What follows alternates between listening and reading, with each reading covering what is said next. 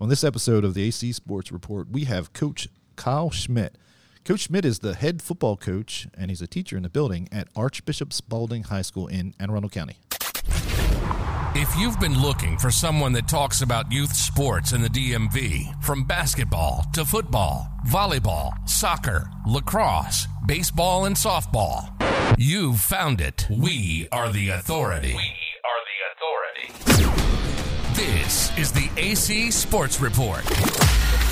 There's a thriving community of youth sports in the DMV, and we cover it all from interviews to game reports to players scouting, public and private schools, and we even cover the college recruiting process. This is the AC Sports Report, and here's your host, John Miller. Coach Schmitt, I appreciate being on the show. I usually start with some some preamble about finding my studio and, Yeah. and going to hand, but we're not in my studio, are we, sir? No, uh, we are at Archbishop Spalding High School in the front boardroom here uh, of our school, and they were nice enough to let us rent this out for the period, and uh, just happy to be here, John. Yeah, I, I appreciate it. So yeah, we're in the boardroom, everybody. So in case you're wondering how far the Big shot. podcast has come, Yeah, big we're- shot. We're, not sitting at the head of the table, but we're close. this isn't the football boardroom either. This is the schools. I wish this was our uh, our meeting room, but it's not. Right, Is this where you watch film? Yeah, yeah, it'd be awesome for every big TV there. Oh, I like the idea. So we're gonna have to I tell that people that it's not true, but I tell people that if I We're- need to hey, impress them. I believe it. but we didn't come here to talk about the boardroom. We came here to talk about you. Can we go back a little bit and, and touch on your high school uh, Sure. athletic career, sir? Do you mind? Absolutely. So you're not from Baltimore. You're not from Anne Arundel County. You're not, not. from this state. No. Where are you from, Coach? I'm from uh, Western Pennsylvania, a little town, Derry High School. Our arch rivals were uh, the Latrobe Wildcats, which was Arnold Palmer territory. For any listeners, may, may have heard of uh, Arnold Arnie Palmer. So we're, we're about 45 minutes east of Pittsburgh, southeast. And so I did grow up a Steelers fan, Pirates fan.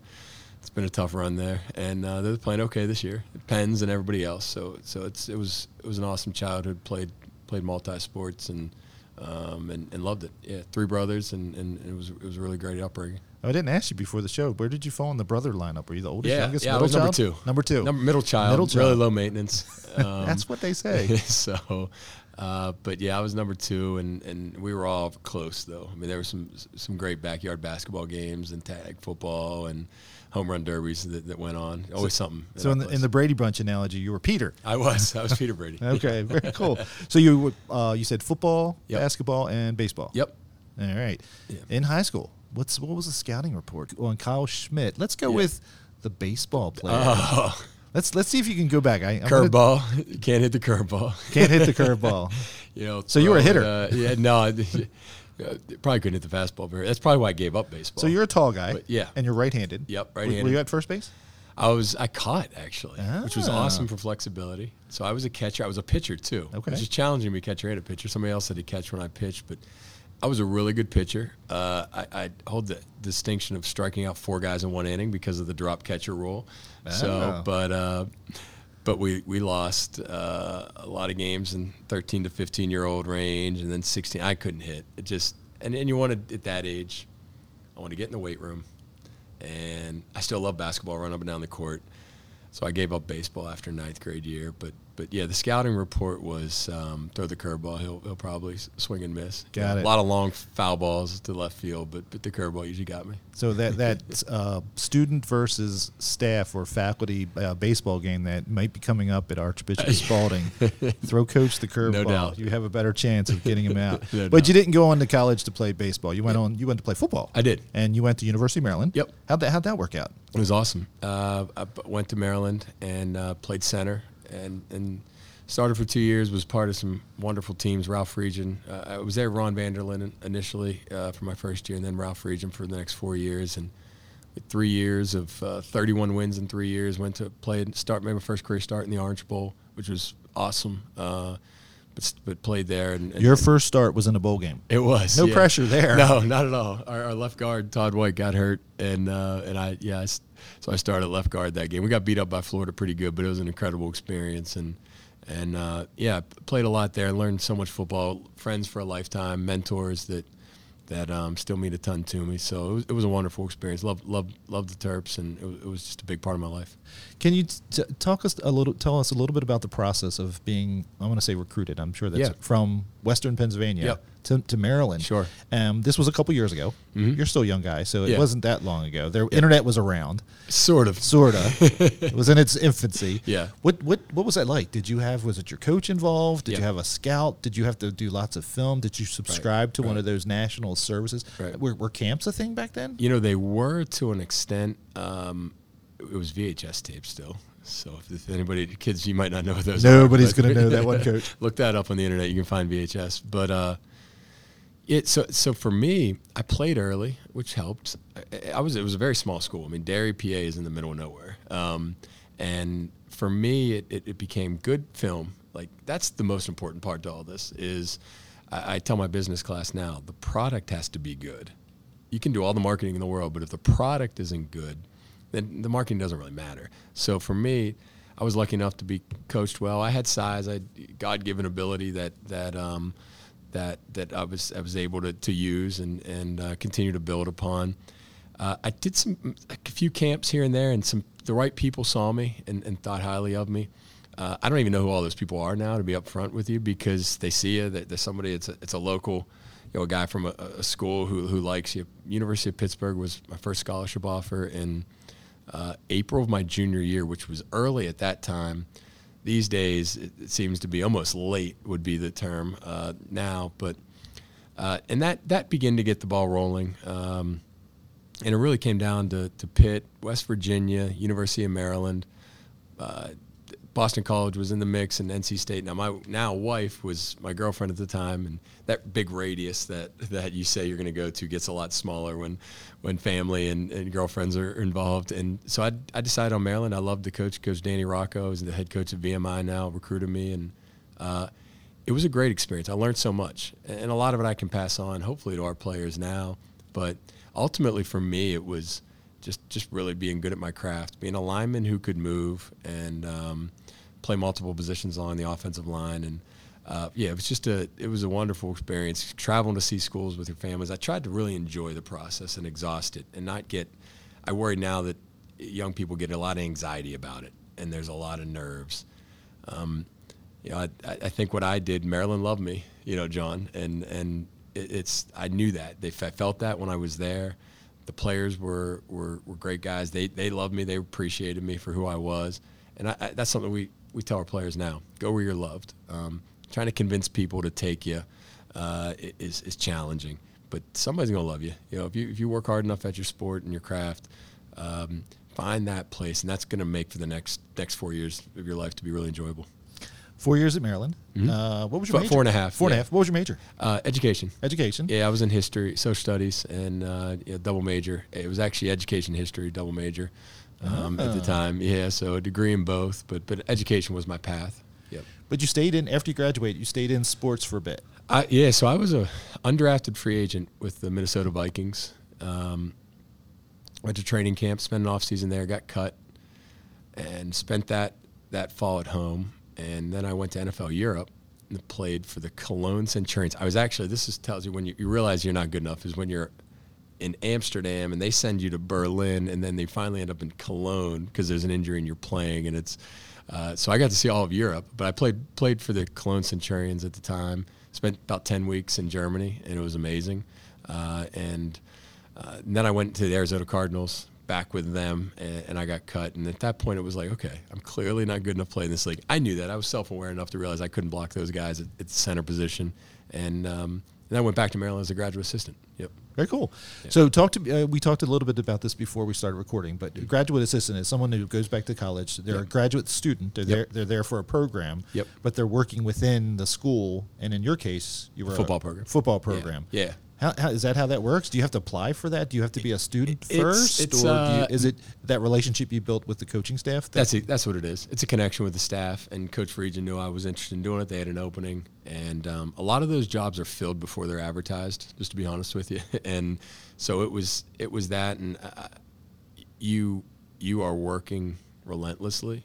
Uh, it taught me a lot about what the job entailed, the hours, uh, the time, and um, as again, still a student and a coach. So, but I got my master's while I was there in education, and I learned so much football. I mean, Ralph Friedgen is a he's really a genius with the X's and O's. My O line O line coach Tom Brattan, who coached me and was still the O line coach there. Those guys have a tremendous impact in my life, and learned a ton of football. So it was it was awesome. Very cool.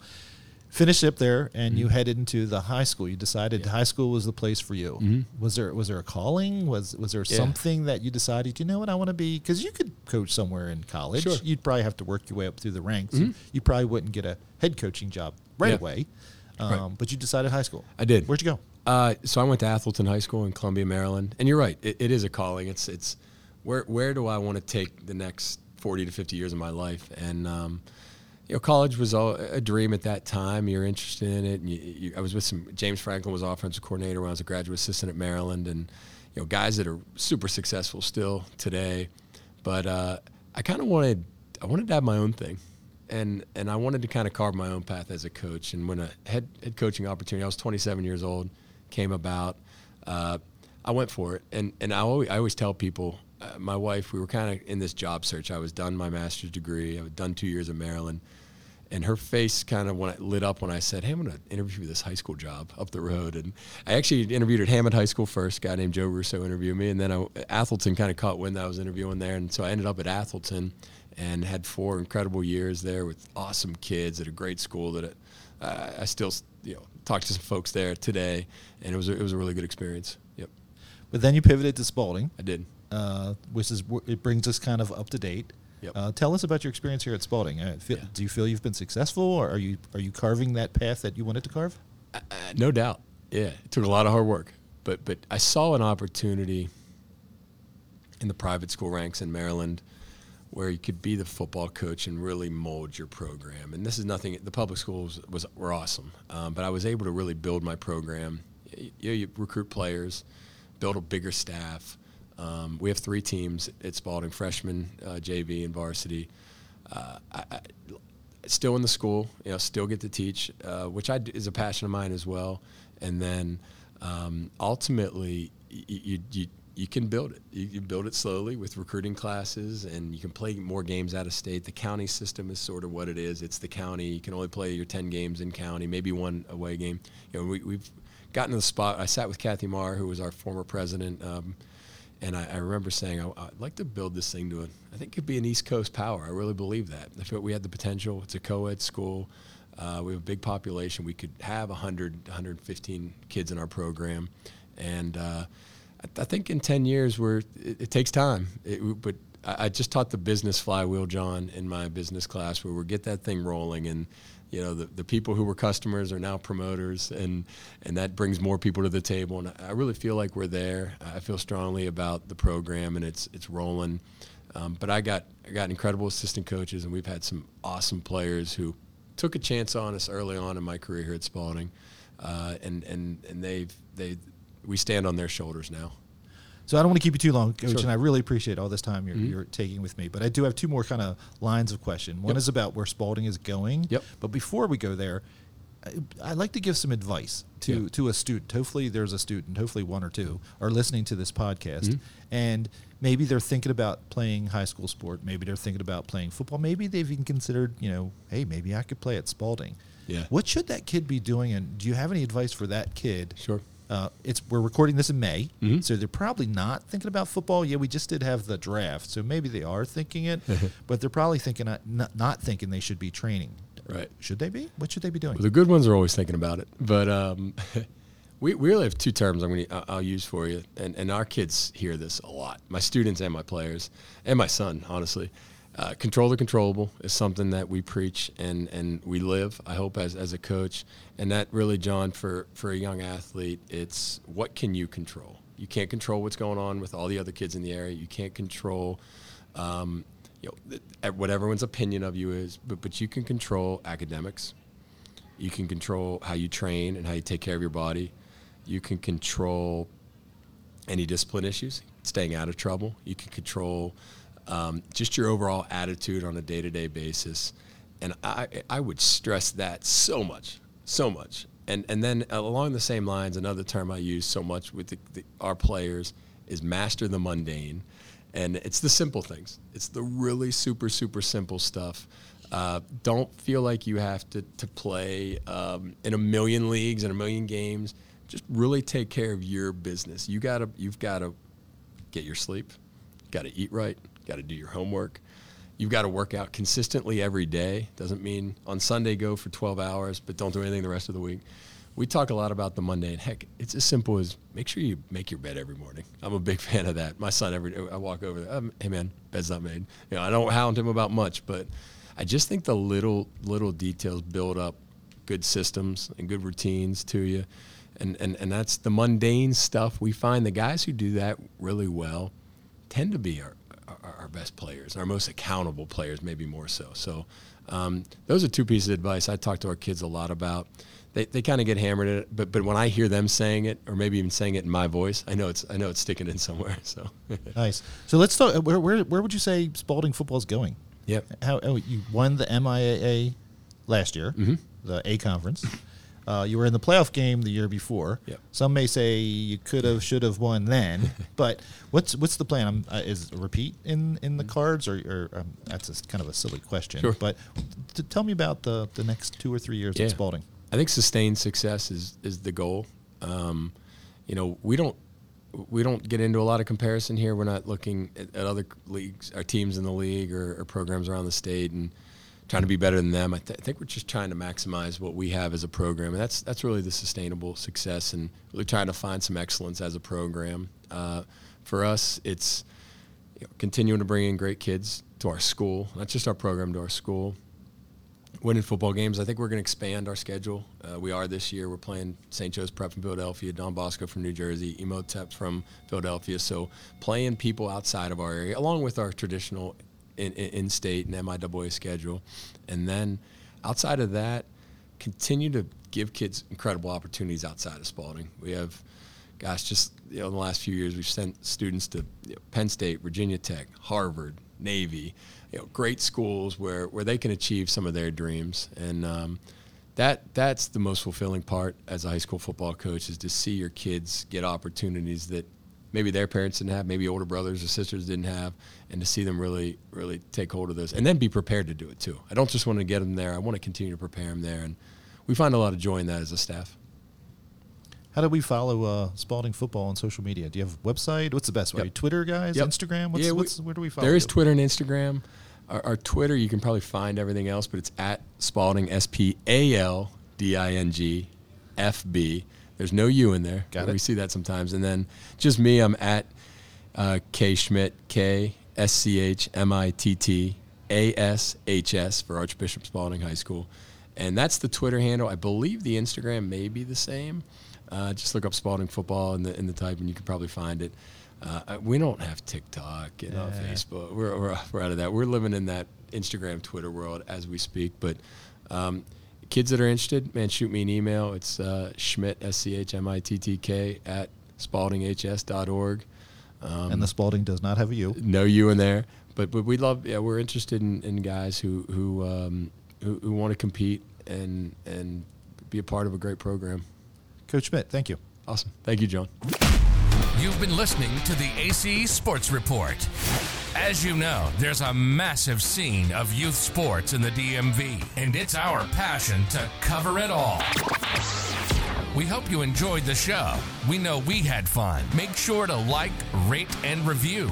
And we'll be back soon. But in the meantime, hit the website at www.alstoncarlisle.com. Till next time, this has been the AC Sports Report.